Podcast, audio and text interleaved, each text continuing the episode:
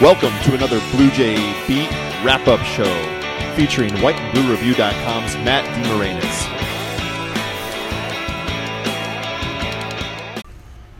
Good evening, everyone. This is uh, Matt DeMarinis from White and Blue Review, joined once again by Jon Nyatawa from the Omaha World-Herald. One I'm back. Did a one game break. Yeah, Had to catch a flight one game. to freezing cold. What was it? A bomb cyclone you flew into? I did. I flew, well flew around it. I guess it didn't hit DC. You avoided it. yeah, no altogether. like flur, uh, flurries. I guess you would say. Okay, Not very much snow at all. So I made it in safely. there you just go. fine. That was that was the important part. That Yep. we were all worried about the the weather John was flying into, but he he got back from DC safe. Brought a win back with him. Um, came back. Here we are for Creighton Butler uh, Dollar Beer Night. Steve Lavin was in the house. I think what we call it Steve Lavin Night. I guess we can call it now. Um, if he's in the building or just all together is a new name. it might just take the building Yeah. himself. Yeah. It, We'll have to workshop that. at some point, someone gave him a T-shirt gun. At some point, that was Yeah, scary. After he was inebriated, like I think we were all kind of like getting ready to duck under the table. Right, like you can give him the T-shirt gun at the start of Dollar Beer Night, but you know, Yeah. midway through the second half, that's uh, He had to have been double. You're digit- trusting. right? You're, you're trusting. And they're all like walking next to him. It's like you know what I mean. He could just got nervous at any moment. And he actually shot one into the the nets, like roll up, like by the banners, like there's- way deep back there. Yeah, like he would have cleared the ceiling. so there's a T-shirt there that will forever be stuck in the nets of CenturyLink Center for as long as it lives. But I feel like that's appropriate. yeah, anyway, Jay's uh, back in the top 25. Uh, they get uh, a pretty important win at this early stage of conference play over Butler, 85 74. Um, to go to 4 and 1 in league play, and I guess now they're a half game up in the win column, um, sitting alone in first place after Seton Hall loses uh, at Marquette. So, At least for one night. Yeah, they're at least for one night they can say it. In first place. yeah, everybody's chasing the Jays at the moment. But uh, I guess what are some of your takeaways over after, you know, I mean, Creighton was up 20 at half last year. They were up 17 at half this year. Ended up winning both games by 11 points. So obviously the second halves were better for Butler, but still not enough to get to steal a W. Um, what were some of your takeaways from what you saw out there today? This is going to sound a little weird, I think, but I mean Butler's a good team, so maybe maybe uh, maybe I'm a little off base here, but as well as Creighton played in the first half, I thought they should have been up by more than just 17. Okay.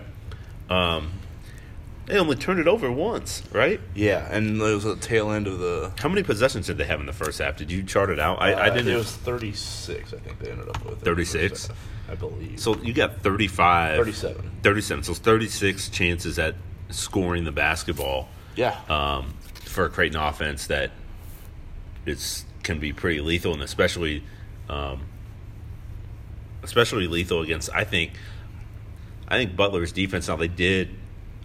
I thought they increased their tenacity a little bit and knocked Creighton out of rhythm in the second half, but the statistics show that you can get some good shots against Butler. Some high percentage looks. Creighton got them, and uh, you know maybe even could have got a few more. Uh, what maybe five of fifteen from three? What were they at? at 5 of 15 in the first half. in the first half, yeah. So if you knock down a few more, a lot of those were open, really good looks. Uh-huh. Um, maybe the lead is extended a little bit more, but obviously you can't be um, disappointed with a 17 point lead against a Big East Conference foe, especially one like Butler who's capable of coming in here and winning. So Creighton gave itself enough of a cushion to survive. I mean, you knew Butler was going to come back. Um, the I felt like if if the Bulldogs could find a way to uh, replicate the energy and effort that they showed in the second half and put 40 minutes together, I guess. But they've had trouble doing that for a lot of a lot of the season. But if they can do that, um, you know, when Creighton goes to Butler next month, you know that's going to be a, a very difficult game. But uh, yeah, man, Butler was shredding them there in the second half. They were. and they, they're yeah. kind of doing They kind of got whatever they wanted for a, Right. a good maybe 10, 12 minute stretch. It was really putting a lot of pressure on I think Creighton I to had it- score the basketball. I think I had a nine possession stretch where Butler scored on seven. Yeah. of nine, and then maybe two empty possessions, and then six straight possessions Yeah. points. Yeah, it felt like it. So, um, that's I mean that's a significant portion of the game, or Mm-hmm. sp- well, it's the second. It was all in the second half, so a significant portion of the second half, and it's obviously why Butler found its way back into the game. Couldn't get over the hump. Creighton's, like I said, Creighton's lead was big enough. I think you credit the Jays a little bit for finding a way to dig it never really got it never really got below ten, but a couple times, and then the closest Yeah. it got was six. So I mean, Creighton was doing just enough. Um, I won't say just enough defensively, but just enough offensively for that stretch you're talking about. Yep. To kind of just, all right, you're not, you're not, you're not one punch away from. And I think you just tweeted this, like Creighton's after timeouts. Yeah, efficiency after timeouts, execution after timeouts. Obviously, a lot of times, Coach McDermott, when they're in the timeout, will draw up two plays, and uh, there will be instances where either Creighton gets a run out or maybe a turnover, and um, there's times sometimes where you where you'll see Creighton have three or four possessions and they've only one run one of those plays. Mm-hmm.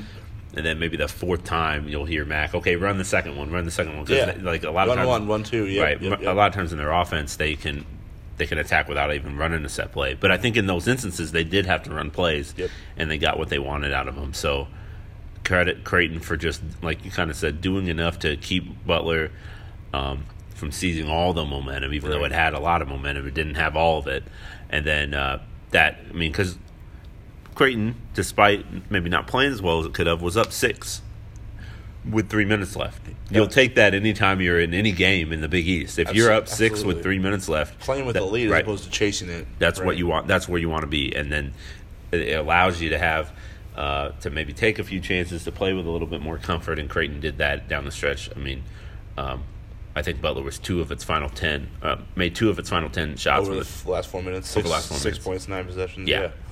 Um, that's how you close out a game. yeah. So the Jays did it on the defensive end, which was commendable given how how poorly they had defended Butler for the first 16 minutes of the second half. Mm-hmm. And I think a big play in the game too was uh, we've obviously talked about it already, but I mean Davion Mintz is. You know, it's funny. We go back to the Seton Hall game and a big play that could have been in that could have led to a W on the road was Davion's box out of Angel Delgado late in the game. Um, that got his final fifth. Oh foul. yeah, his fifth foul, right? Yeah. Um, so again, he's found himself in the same position uh, where he has to box out Tyler Wideman. He does that. He keeps Wideman off the offensive glass, which really, and he talked about it after the game. Like if he, if he isn't in the right position, if he doesn't fight as hard as he fought, that's like kind of like one of those layup misses where Wideman just has a little bunny putback. Oh yeah, and there's it's a no- four point game. and it's a four point game. I think So- I, now I'd have to go back and look at it, but I think it was. I'm guessing ball screen with Baldwin and and Wideman. Okay. So both of Creighton's defenders were kind of trying to swarm Baldwin, who was putting up a shot, but that, that left Wideman free, Free to for- roll- on the op- on the weak side Yep. to get the glass and uh, get the offensive board. And Davion Mintz, who was probably I'd imagine guarding somebody on the perimeter, slid in, which is exactly what he's supposed to do, rotate um, as the help defender, slid in to take away uh, that pass to Wideman. And what he said was that he saw Baldwin's eyes and they weren't looking at Wideman, so he just assumed Wideman wasn't getting the pass and he was just going to go box him out and not have to worry about Baldwin trying to weave a pass between traffic to Wideman. Baldwin was taking the shot. Mintz recognized that, boxed him out, and, and I think Khyri ended up getting the, the rebound, but Yeah, Khyri got the board, but Yep. Mintz got tipped the out box of out, Wideman's right? hands. Yeah, and then on Um, the ensuing possession, the layup. back cut to the layup, Yeah. the reverse layup that put him up eight. Um, I thought it was a huge sequence play, however you want to like chart it out. Um, part of the game um, from a guy who is I mean, kind of starting to take over The PG one spot, yeah. spot. Like I mean, you look at the minute distribution tonight: twenty eight minutes for Mintz, eleven for Ty-Shon Alexander. season Um, the- season high for Mintz in minutes. in minutes. Yeah. Okay, so that's been but but if you go back maybe two games ago, uh, St. John's where Ty-Shon was the finished the, ball game. Yeah, right. yeah. That's And- what I'm saying. Like with for Davion Mintz, I'm just I've been impressed with his response to St. John's. And you wrote about him before this game too. Is Yeah. kind of his play in Big East so far. Right, he, he, he's he's definitely improved. He put a lot of work into his game in the offseason. I think just kind of playing with more poise and seeing the floor a little bit better. Uh, but yeah, that, that composure, like it stands out. It stands out in those moments Yeah. when the crowd's on its feet. You can feel the pressure of the game, and what are you doing? You're focused on doing the little things, making a hard cut to the rim, or boxing somebody out. I mean, a lot of times you know, sometimes you may not be rewarded for that hard cut. Maybe that opens up something for a player on the backside uh, of the offense because the defense collapses on you. That time he was rewarded. You got the you got the pass and the layup. Mm-hmm. Um, but yeah, he he's like I said, it could be a gut punch for a guy to have to sit. He sat for the final 15 minutes of the game against St. John's. Yeah, it didn't play well. Like it was kind of like one of those things where like you're not playing well. Ty-Shon's playing better. That's why he's getting the run. It was like one of those things where it's like, look, this is why it you're makes sitting. sense. Yeah, yeah.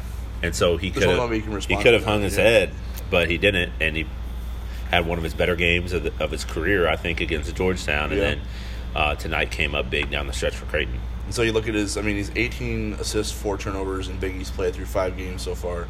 Um, 11 to zero in the last two games. I mean, he doesn't have to be Maurice Watson Jr., where he's you know where he's 11, 12 assists and you know four or five turnovers here or there.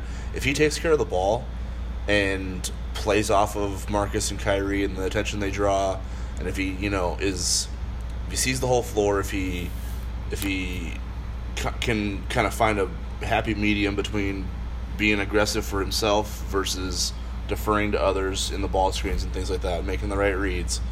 And if his assist turnover ratio stays this way, he's got it. Yeah. Like he'll take it, he'll take the point guard position, and he'll run with that. And then Ty-Shon Alexander will play, you know, will spell him, and then it'll be a field thing between Mitch and Ty-Shon as far as who gets the minutes for Marcus and Khyri after that. It won't be Right. an issue of having to figure out splitting even time between Davion and Ty-Shon, which I think is something that you know probably the coach has been waiting a long time for to see, probably since June, to see someone just kind of like this is mine. I'm making the right decisions. I'm running the offense like you want it run. Uh, to see Davion's little five game stretch here where he's kind of asserted himself and gone to a new level um, in his career and his you know development in Big East play is certainly huge for this, Xavier for will be a better part of big. Xavier will be big. Not Yep. only the environment and the stage on Saturday, but also the way that the Musketeers play because Yeah. they, they'll they like to switch screens and extend their defense, especially at least lately in the matchups against Creighton. Um, they've they've tried to attack the Jays on the perimeter, at least bother them defensively, and so it'll be another opportunity for Mintz to kind Mm-hmm. of showcase that growth. And if he can, then uh, then like you said, yeah, maybe he he's running away with the uh, the majority of the minutes at the point guard spot. and not to not to like hijack this this uh, post game with Davion, but I mean the other thing, something we noticed earlier was he Butler was making him work defensively, especially in the first half, like chasing Jorgensen around, uh, chasing Baldwin. Um, you know, they kind of left Thompson do whatever he wanted, but you know he was having to work defensively. I mean, I think the thing with Creighton and Butler was they were trying to attack maybe some matchup issues. Uh, Creighton was attacking Kelan Martin and making him chase Khyri and Marcus all around. Yeah. Uh, and then uh, Butler was doing the same thing to Davion. So he had to answer a defensive challenge to get himself into this ball game. And I feel like he did a pretty good job. I don't know what Thompson had in the first half or Jorgensen had in the first half. Um, let's see, three of six, six points. So six points on six shots in the first half then. And Baldwin was nine points on seven shots. So, I mean, for the guys that he was chasing around the majority of the time, 15 points on 13 shots, that's not That's not bad. that's and not Foster bad. was in that mix too. I I yes, think yeah, for were, sure, for sure. Uh, switching off, but yeah, I think he's definitely improved defensively. I, I mean, that was to me that was sort of the that was the area of his game that the coaches were most concerned with with him. Um, not necessarily guarding the ball, although that at times can be a weakness for him, and not really not just him. A lot of the guys on on the perimeter. Um, But getting lost off the ball but ball. then, yeah, exactly. Not yeah. being in the right position off the ball.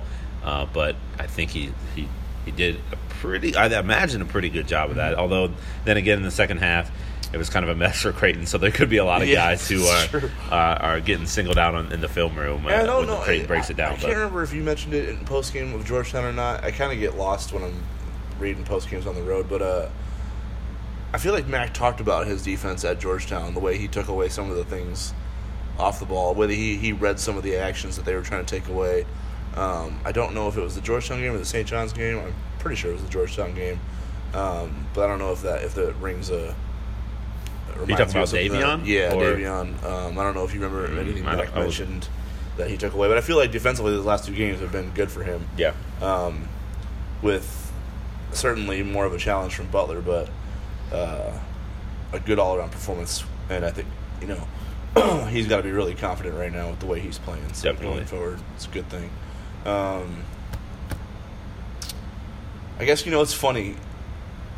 Creighton's defensive performance probably won't draw rave reviews tonight, especially when you look at the second half. Um, but I mean, Butler shot forty-seven percent from the field. Uh, they didn't shoot the three all that well, and they didn't get to the line a bunch of times. Um, but I mean, you look at Baldwin, Jorgensen, and Martin. Those are their top three guys. Uh, certainly, Martin and Baldwin have been averaging about fifty by themselves in Big East play, right? So yeah, twenty nine and twenty three, I think. yeah, something like that. Yeah. So you look at those three, they get 33, 43 points on 45 shots. 43 points on 45 shots, and then they go five assists, eight turnovers. I mean, when you're just like, if you just put that whole piece of a pie together, and I mean, that's a. I don't think Creighton would argue with that defensive performance. I don't think they would feel. Obviously, they'll dissect the film and see where some of the breakdowns happen Yeah. for the rematch, as far as the rematch goes. I Um, just- because things were a little bit easier in the paint for Butler in the second half, especially A little bit. I mean, I think was- they, I think Kelan made a good adjustment, kind of I- bodying Khyri up a little bit. right. You know, like instead of just being perimeter sound with him, like. But I mean, Taking him to the they to the block. they weren't very efficient, and those are the three guys that Butler tries to get going. Right. Yeah, Butler. I mean, it was like, I think the way I charted it out was twenty-eight of the first thirty-four points out of the, out of halftime were in the paint, and I think they made 17, Wow. 17 of the first twenty-nine shots. So there's twelve misses there, and they had five offensive rebounds on those twelve misses. It felt like that. I, it did feel like that for a little bit. so sure. I I- think that they they just I think they just ratcheted it up a little bit. They Yeah. got more aggressive. Uh, Coach Jordan mentioned after the game about making intentional drives to the rim. Um, cle clearly, they they they made it a priority um, to attack Creighton because honestly, I don't know.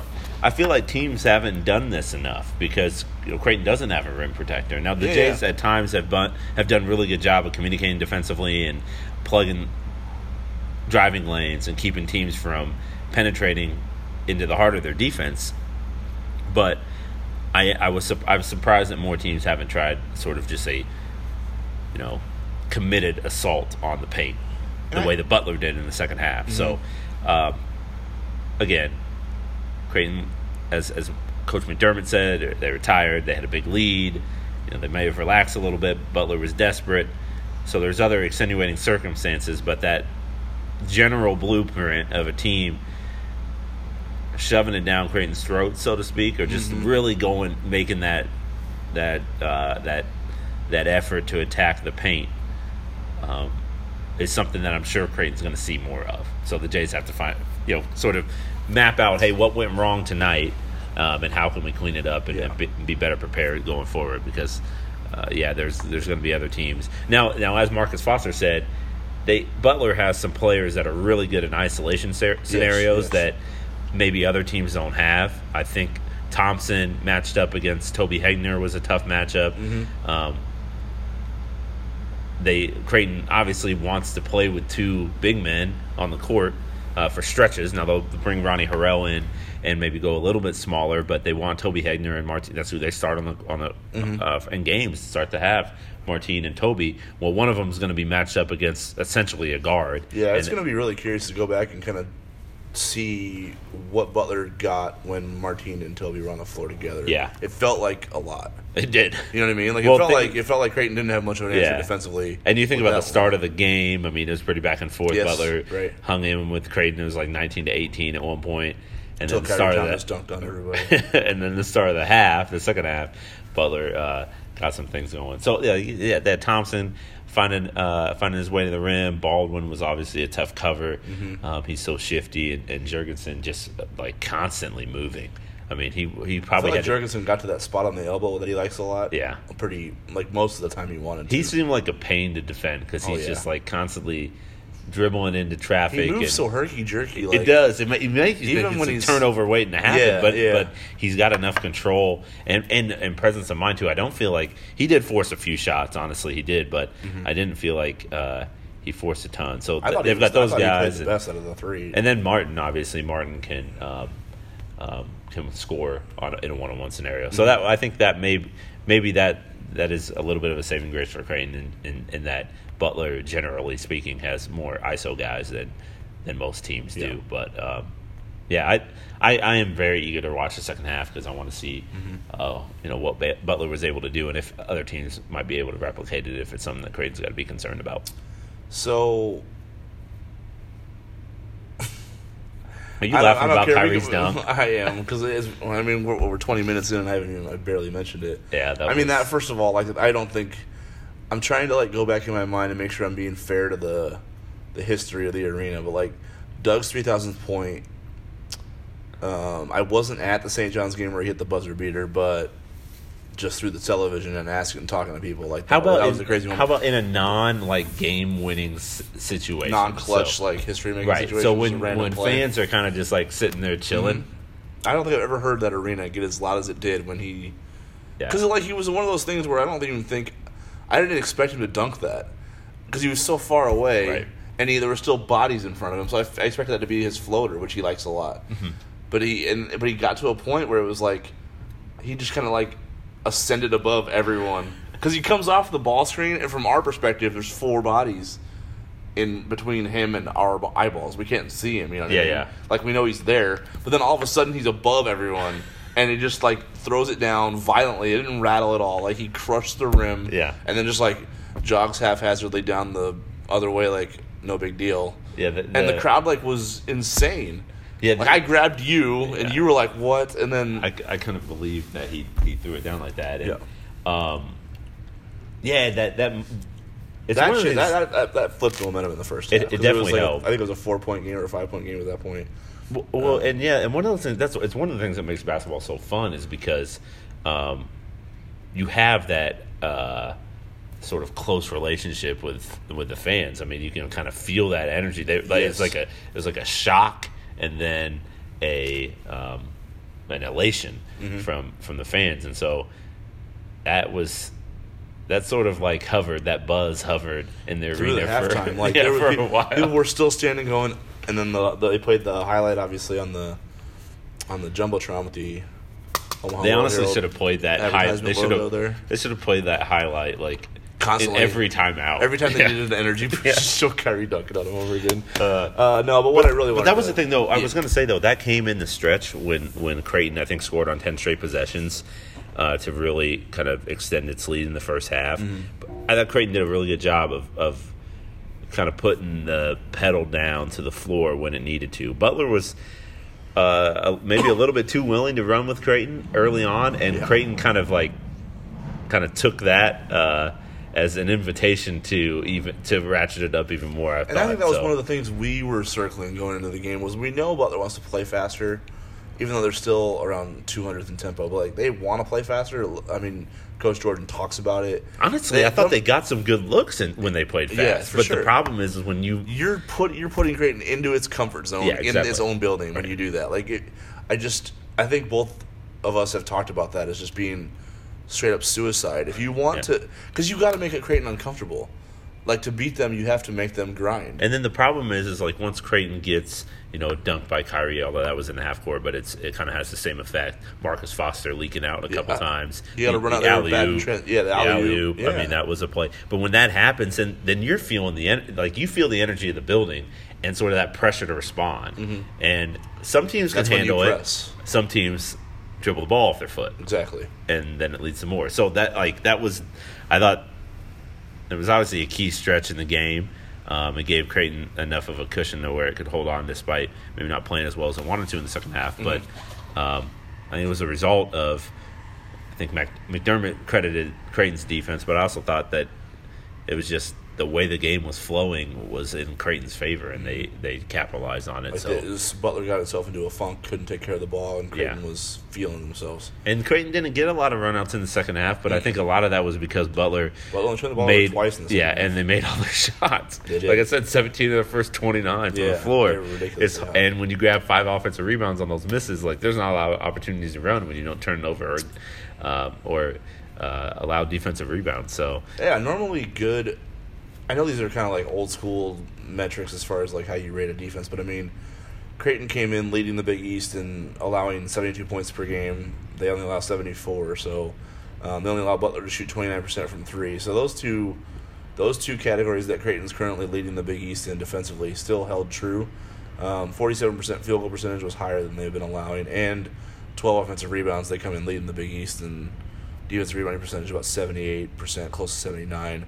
Um, I think that probably took a hit today. Probably. Butler had 12 offensive boards. Right. I think Um, 12 was it matched the second most that opponents had against Creighton. Seton Hall had 12. Okay. I think Upstate had 12. Alcorn, Alcorn State had 13. But Gotcha. uh, but So, yeah, yeah, if like you're looking for a reference point, Seton Hall had 12. So if you like kind of Yeah. get a sense of how that felt, that's how, That's how Butler ended up with. Although although they got two in like the final seconds, but Right. um, but still that And was the one there was one possession where they got three in a row. I think. Yeah, yeah. And, uh, yeah. So, but I mean, I think I mean we can highlight one defensive performance that was pretty good, and that was Khyri Thomas. Um, we could probably make a Khyri fence highlight reel out of this game alone. Uh, he was all over the place. I mean, Kelan Martin, for as much as, and I'm, I doubt he listens to this, so I don't really care what I'm about to say, but like for all that hoopla in the like preseason where he kind of got mad at people um, questioning like his ranking in college basketball hierarchy, but like on Twitter, yeah, on Twitter, like I'm sorry, Keelan, but like when I watch you play, it's just it's not like the 15th best college basketball player. Like you look at his numbers against Creighton. Here's his last three outings. Um, he's averaging 9.3 points, eight rebounds. So okay, good job, you're crashing the glass. But 3.7 turnovers a game, and in his last two games, he's turned over 10 times against Creighton total, and he's shooting 13 of 38 from the field and two of 12 from three. And then you're telling me that's a first team All Big East guy, like, and you're telling me it's the 15th best player in college basketball, and I'm like, not when Khyri Thomas is guarding you. like, Ky- it's just it's a matchup that fits Khyri pretty well uh, because because because he diverts to being a perimeter player Yeah, a lot, I right. think. 'Cause he- Yeah, 'cause I don't think it is a matchup that fits Khyri and- very and well. Khyri talks about trying to get physical with him and body him, especially on the perimeter, Mm-hmm. because I think Khyri knows that if Kelan puts the ball on the floor to try to take him off the dribble, That's ball- Khyri that's- Khyri can beat him to the yeah, spot. yeah. Um, so I think that from that standpoint, um, that favors Khyri. Now, where Kelan's got to do a better job of, like, if he's matched up one on one on Khyri, is taking him to the block, which I think he did better in the second In the half second half that. for sure, yeah. Um, Khyri still But- fought that, but that's you're gonna wear him out if you do that often. yeah, if you're able So to, like, I wonder if I'm curious to see how the game in Hinkle starts out. Right. If like Butler tries to get, you know, Kelan some post ups on Khyri, or if they just say, "Hey, give him the ball on three point line and let him back him all the way to the rim," like Right. he did a couple times tonight. I, I wonder how much that late success will translate to a future.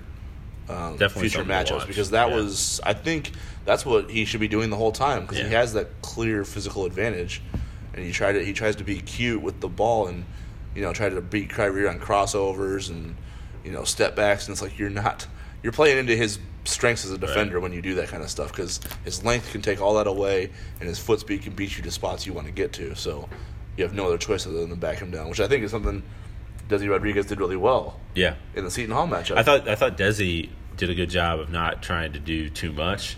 Yeah. Just kind of kept it simple. just waited until he got to his spots. yeah, got to his spot and Mm-hmm. went to come, a couple of his go-to moves and got buckets doing it. So, um, yeah. Yeah, Khyri ended up, with, Khyri- but he, I mean, Khyri ends up with what three steals, which, but he had maybe like three times as many deflections and Right.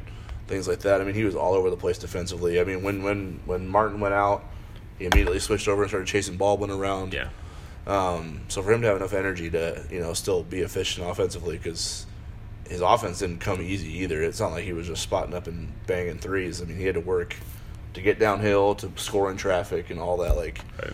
For 35 minutes, I mean, Khyri had to work today. So It's interesting. Pretty impressive It's interesting overall. though. You wonder that 0 of 4 from three point range. A lot of those were really good looks. yeah, Um, but the legs you mean? yeah, yeah. Because now he hit some shots against St. John's or Georgetown. Who who did he hit? Well, he hit a couple. I think he hit two, three, two or three threes against Georgetown. Yeah. and then he hit the game winner, Get or that the game, game winner against, against St. St. John's. John's. That, that banged around a little bit. I, I think he's a better shooter than probably what he's shown in Big East play. For but you wonder if yeah, the wear and tear of the season is taking it out of his legs. I don't know. And It's- Mac mentioned it in our pre Butler scrum yesterday that his challenge is to oh, get him to March. Yeah, limit to, limit the workload on Khyri, and not Yeah. just in games, but in practice too, because he, Yeah. he's a his, his He only has one switch when he gets on the court. Like he, you, people think we're joking, we're not. Like he plays the same way the whole time. And I mean, he's, he's intense vocally too, so that's another part of the game. Like he's very in tune with where people are supposed to be,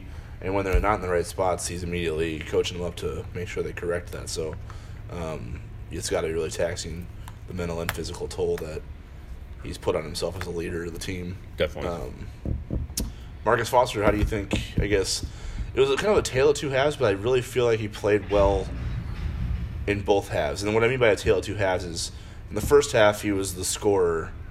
Um, he got 21 points on what 13, 14 shots. Is that what he? f- 14 had? shots in the first half, yeah. Okay, so 21 points on 14 shots in the first half. Only gets five shots in the second. Um, I think he's the only time he scored was on um, out of a timeout. Max set up a little post, Post, up for him yep. against Kamar Baldwin, and he got Yep. a little floater to go uh, for his only points in the second half. But in the second half, I think he had six assists, right? Yep. Six assists, no turnovers. Is that what he had? Uh, or one turnover? Maybe two turnovers in the second, or was it just one? Two turnovers? Yeah, two turnovers in the second. Okay. So six assists, two turnovers, is a three to one ratio. But I mean, two different halves, but two what I felt were effective halves. Did you feel like he was playing well, even though he wasn't scoring in the second half, or how did you how did you see what his game produced tonight overall? Yeah, well, the first half was brilliant. Yes. I mean, that was phenomenal basketball from Marcus Foster offensively. Um, and the second half, I yeah, I thought I thought he. Um, I, it's not like when I was watching it, I, was, I thought, oh, hey, Marcus missed something here. He's turning down an open avenue to the rim or an open shot. Uh, Butler just did a better job on him Yeah, and yeah. took away some of the things that he wants to do, and then he responded by recognizing that this defense was swarming to him in certain situations and looking for other guys. I, I thought Creighton. I mean that that's the beauty of Creighton's offense because they have so many weapons and, and they space the floor so well, and they've got a guy like Marcus who's willing um, to recognize that teams are going to try to do all they can to slow him down. Yeah. Um, you can make a pass and get an easy bucket. So I thought he had a couple really nice dimes tonight, and uh, I think he's I think he's flashed and shown that all, at various points all year. Um, it, it you know it shows up more when he finishes with eight assists. Obviously, that's Yeah, that's his, yeah. that's a high. Is it as high as a Blue Jay? as a I blue? think? I think it tied as high as a blue think he had ten as at Kansas State. Yeah, he freshman. attended um, in a game as a freshman. I think last year against Nova, he had eight in the Okay, toss okay. at, at Nova. Yeah, he played really well that Um, game. I remember. But yeah, I mean, he he's just he's reading the floor a lot better and and looking for other, for for teammates. So like, man, his growth in that. You think about Marcus Foster when he his first month of the season, two months of the season, really um, as a Blue Jay. A, a year ago, I mean, he was essentially a spot up shooter, Yeah. shooter, and a guy who Just was kind like, of played off the of floor. Maurice's Yeah, activity. I mean, he he he moved at times, and they would set up plays for him. Um, but if the ball got in his hands more, more times than not, there was one thing he he do was putting it up, Yeah. and that's all he had to do. They didn't need him to do anything No. else than that, right. other than that. Uh, but he's transformed himself over the past year, and it's it's uh, been impressive to watch. So obviously, uh, the Jays are going to need him to continue to do that. it's very pointedly stated. Yes, Um, God, when you look at Creighton's backcourt again, man, 32, 46 points. What they get? Five, seven rebounds, and 16 assists to three turnovers with the you know between Mintz, Foster, and Khyri. I don't know. I don't know if they're going to lose very much if that's happening. yeah, that's that's a good recipe. And then you got a guy like Martin Krampelj who continues to 14 Be and 14. force. We haven't even mentioned him yet. Yeah. Isn't that crazy? Like, it didn't feel like he made, had. made all five of his shots, Yeah. including a three pointer, Yeah. um, on a play that we both love. We, I, don't you just love that Yeah. action? Like, so we don't know what it's called, so we can't ruin it that way. But like, it's that for for you guys wondering what we're talking about. It's that play where it starts like it's like a dribble. It's essentially the weave. It looks like a dribble handoff. on Dribble the, handoff for three guys. Yep, on the on the perimeter. Entry into the high post to the four man. Usually, both And then both big men are, are are stationed at the high post Yep. on each at each high post while that handoff's going on. And then there's weak side. There's a weak side pin down with the big man and the guard. The guard it cuts to the rim. The big man pops. yep, So like it makes the defense have to choose either like take Or- away that cutting layup that you're about to give, right. or the popping big man. So like you and when the defense chooses one, the other guy is like in his own area. He's code. wide open. He, it, every time. Like no matter who they choose, the other guy has So- like whatever he wants to do. I think he they ran sew a couch like if you wanted to. Yeah, I feel like they might have ran it late or later in the the game, second half, yeah. In the second half, Yeah. and uh, it might have been out of the timeout. Uh, now, now can't I, remember may be incorrect, yeah, but I I, don't I remember feel like they ran it, and Butler defended it pretty well. But there's a secondary option where Marcus, um, you know, he's the cutting guard to the rim. It's not there, so he pops back out, and, and Toby Hegner screens his man again, so Marcus can come off off the curl, and I think he dished to Toby on the play for a layup. It's just a, I mean, when you look at love it, I love it. it's it's a play that just it it, it just I don't know as a defender or, or as a, a team trying Yeah. to defend it, it it'll give you nightmares. Because on the one where Martine hit the three, you know, you're watching it and it goes. It's just like it's a quick. It doesn't. The weave does not get interrupted. And I think the way to probably disrupt it is if like a if you had like a Khyri Thomas or somebody like disrupt that whole that that initial action that's Yeah. happening away from or keep the keep the ball out of the high post maybe. yeah, but it's happening. It's happening so far away Yeah. from the perimeter. You're like, I don't know, like what they're doing. So you just like kind of watch that happen, and you get lost in that. And then immediately as it goes to the high post, Martine pops way out because two guys follow Foster to the rim. Yeah. and Martine, like I said, has all day to shoot, dribble, tie his shoes, and he bangs home a three. So like when that thing works to perfection, It it's the most. nice. It's like the most Yeah. beautiful play they Right. run. I love it. So yeah, that's that was his one three, but. Um, Yeah, he, he 14 brought, and 14 I just thought really, he brought really some good. toughness inside, uh, which Creighton obviously needed.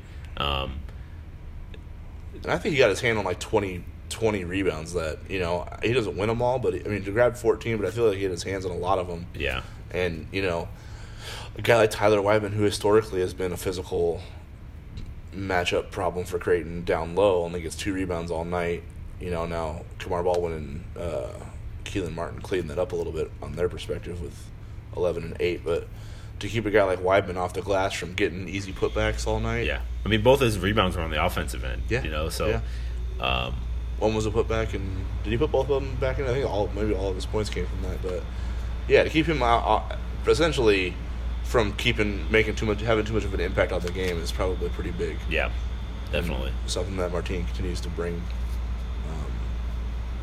to the floor. To our surprise, I did not think. I'm going to be completely honest. I did not think Martin Krampelj would be a double double machine or Three the straight? anchor, the anchor of Creighton's rebounding Yeah. prowess. Like I thought that would be one of the question marks all year. Is like, and then they'd have to just fight and scratch and claw and gang rebound Right. as guards to, you know, to kind of keep people off the glass. So for that to be a strength and for him to be anchoring it, totally, totally a shock to me still to this day. So I don't know how you feel about it, but Uh, to me, I mean, it's the biggest reason why Creighton is where it is. As good as it is, yeah, yeah. It's uh, Mar- Martine Krampelj's emergence. I thought, I thought that was the biggest question mark going into the season was how is Creighton going to replicate what Justin Patton did offensively, putting pressure on the rim, and how does Creighton produce some sort of interior presence Mm-hmm. defensively, Um, not just protecting the rim, but also grabbing boards. And Martine Krampelj's done a great job on both ends. Um, you know, I'm sure they they have things that they'd like to see him get better at is in terms of a rim pr- protector. But again, he's also he's also just six nine, so he doesn't have the length Yeah. or the height Yeah. that Justin Patton did. Um, plus you really don't want him going after taking yeah, you- chances and getting silly Right. fouls. Like Going feel like that's after something he would blocks, probably right. would happen if you put a point of emphasis that he needs to be more of a shot blocker. more about positioning and, and being a, being there to bother a shot, and then obviously grabbing the board. But uh, he he's taken his game to another level, and it's it's the reason why my the biggest reason why Creighton is uh, you know 25th in the country and yeah. atop the Big East standings for a night. Well, I think we can finish up on just a little bit on the matchup with Xavier coming up here. Um, Creighton's going to get a day off tomorrow, their first day off since Christmas Eve when they returned to campus for practice that night. Um, so hopefully it'll be like a comfort to them. They get to get off their feet and not to worry about scouting. They got to walk to class. It's true. but other than that, yeah, Yeah, so hopefully the class runs light then the first day. Probably not. Um, yeah, so I mean, first day is always easy for sure. Like, it's just syllabuses and stuff like that. Yeah, yeah, yeah. Yeah. Um, but how you feel about the Xavier matchup? Obviously, this is gonna, from Xavier's perspective, it could change because they play Villanova tomorrow. Uh, So you know, from an injury perspective, or just maybe if they get their tails kicked in, like a sense, like they have been a lot. Yeah, last exactly. few Like- times like they've gone to Nova. Exactly. Um, so you might see a different Xavier team than you know where they currently sit right now. But I mean, it's a big game uh, for Creighton from a resume standpoint. A big game for you know Big East supremacy standpoint. Um, how do you feel about the matchup based on what you've seen out of Xavier so far, which has been successful win loss wise, but Yeah. up and down performance wise because not all those games have been. They haven't brought their A game every night. It feels like. Yeah, I feel like Creighton's been the more consistent team, Yep. but Xavier has a higher ceiling, or at least it's shown when it when it is operating on all cylinders. It's there's that team's scary good. Mm-hmm. Um, it's just going to be the the tough part about Xavier. Now they haven't they haven't necessarily shot the three pointer uh, as well as maybe I think that they can. Mm-hmm. So perhaps that is the equalizer a little bit if they're not able to knock down jumpers because Creighton's going to have to load up inside. I mean they've got guys that um, I think will give. I think Kanter's going to give Creighton some problems um, in in a one on one setting. So. Mm-hmm. Uh, oh, I thought I thought Sean O'Mara has given Creighton some issues in the previous matchups when he's been matched up one on one against Jones guys. Tyrique Jones in Omaha last year. is another guy Was he who- nine for nine or something, something like like that? that. from the Yeah, ridiculous. Insane. Um, so those interior bigs, I I just I don't foresee a situation where Creighton's going to be able to play straight up one uh, single single single man defense against them. Like Yeah, I yeah. think they're going to have to double them, um, at least for part of the game, and then you wonder. Can Creighton recover? Can are they going to force turnovers in those scenarios, or is Xavier going to find a way to attack or, or hit jump jump shots. So I think from that part of the game, it's it's, It's a, little scary matchup because, like you mentioned, Kanter. He's a guy who, and we haven't even talked about Bluiett, No. who is like, because you um, want all the attention you want to devote to stopping their inside presence, and then you've got Bluiett and Macura on the perimeter. Kaiser Gates who can step out and hit threes. Kaiser Gates. I forgot Uh, about him. He's the X yeah. factor. That that Yeah. that that yeah. That he might. I mean, that's the thing. Is like, wasn't he the guy that Creighton?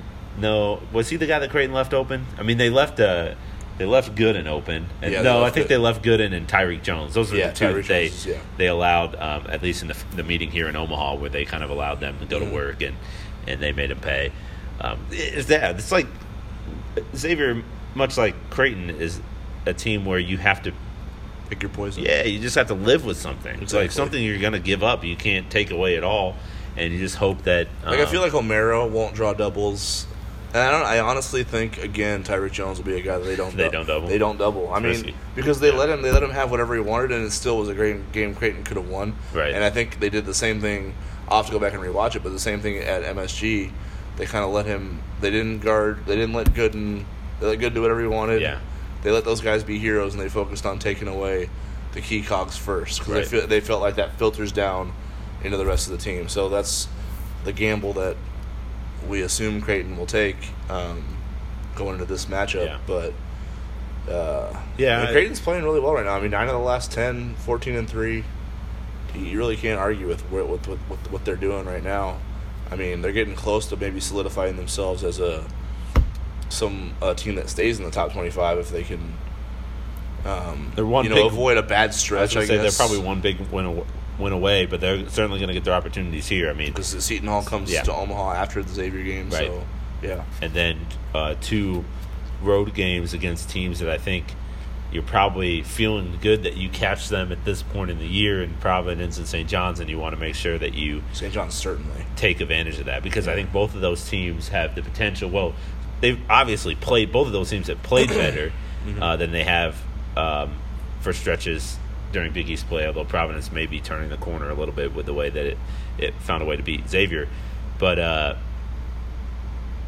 you know, you don't really want to face the high urgency St. John's and Providence teams on the road in February if you can avoid it. So, Mm-hmm. If you're Creighton, you want to take advantage of that. Yeah, so sure. this is a like I think Creighton at four and one is that's right where I expected them to be. After five games, Yeah. yeah, like you felt like Seton Hall Um, I think I've- could have won, but now I will say I, I think I've raised my expectations a little bit for this team after watching them play in non-conference. I'm not sure how I mapped it out in the preseason in Mhm. terms of how I thought th- they'd be through five games, but I think given what we've seen from this team, um, or what we saw from this team in the non-conference, they needed to be four and one here, and they are four and one. So they've taking care of business in that manner. They could be five and zero, obviously, but they're four and one. That's that's okay. Uh, now comes the this stretch that will really sort of um, Choose their test direction. it and yeah, and yeah, and, and alter maybe their tra- trajectory in a good way or a bad way. Mm-hmm. Um, it's it's a key stretch, obviously, and um, yeah, we'll see how the Jays handle. It starts with Xavier. Absolutely. Anything else you want to touch on from tonight that maybe we glossed over or didn't? Uh, didn't Uh, Martine Duncan on the opponent's goal after the his Jeez. call for a foul. That was funny. yeah, that was pretty. Martine funny. was wild tonight. Like Khyri he- had to like beg for not to get a technical on. Like Yeah. you see him like grab the ball from the rim and go, "Oh shit, my did that just happen?" And he like turns to the ref and goes, "Please don't tee him up right here." that was yeah, that was pretty good. That was good. Um, uh, there was a play early in the game when uh, Toby hit a three pointer and Martine got fouled setting the screen. Yeah. and Martine was like laying on the court, slam, Pounding, slamming the court. Let's go. like his tongue was ha- hanging out. Like Yeah. he he was having a blast. That, that that his energy is certainly contagious, and uh, he's you know he's the loudest guy defensively in terms of communicating. Mm-hmm. Um, that that has an impact. It they need you need guys like that on your team. Yeah. Now they just got to find a way to sort of I don't think there's a guy on the that gets on the floor that has a wasted role. You know what I mean? I feel like they all maybe. Maybe maybe Mitch Ballock is kind of a little bit trying to find his way a little bit right now. It- uh, I would- certainly since Big East play started. Yeah, I think I'll just expound on that. I think everyone knows what they need to do. Yeah. They know who they are, and they've kind of played into that as well as they can. And so Martin created- they- Martin Krampelj identifies when hey, our, our team might need an energy boost. That's what I'm going to do. I'm going to I'm going to talk loud. I'm going to I'm going to clap it up. I'm going to flex if I get an opportunity to uh, throw throw one down. You know, like I I think he sees that that's something that he can bring, and you can go down the line and uh, name off a guy and, and find a way that he contributes, not just from a statistical standpoint, but an emotional standpoint and a leadership standpoint. Um, even the even the freshmen have a have a spot. But you're right, though. I think Mitch, um, maybe this the slow start to his Big East, the Big East portion of his collegiate career, has kind of sapped his confidence or aggressiveness a little Yeah. bit. Um, so I definitely gotta- think it's affected his confidence. But I mean, tonight, even though you know he didn't blow up the stat sheet in nine minutes on the floor, I thought he was more like his aggressive self because he was really, you know, he, he got some chances to kind of go downhill a little bit and pull it back out and kind of choose whether to be aggressive or whether to, you know, to kick it out. Yeah. Um, so I saw him making the right decisions there for the most part. He had a big play um, during Creighton's first half run where Kelan Martin had a run out in transition and he just poked the ball away from him um, for one of Kelan's. Uh, I think he had four turnovers in the first half. Um, that was kind of a big, a big poke away there to get. Uh, maybe it happened in the That's second, the half. second half. I think yeah, the it was in second half, yeah. Yeah. So That that was was a big that was a bit that was a big play. I mean, he he was making some plays tonight, even though he didn't play that much.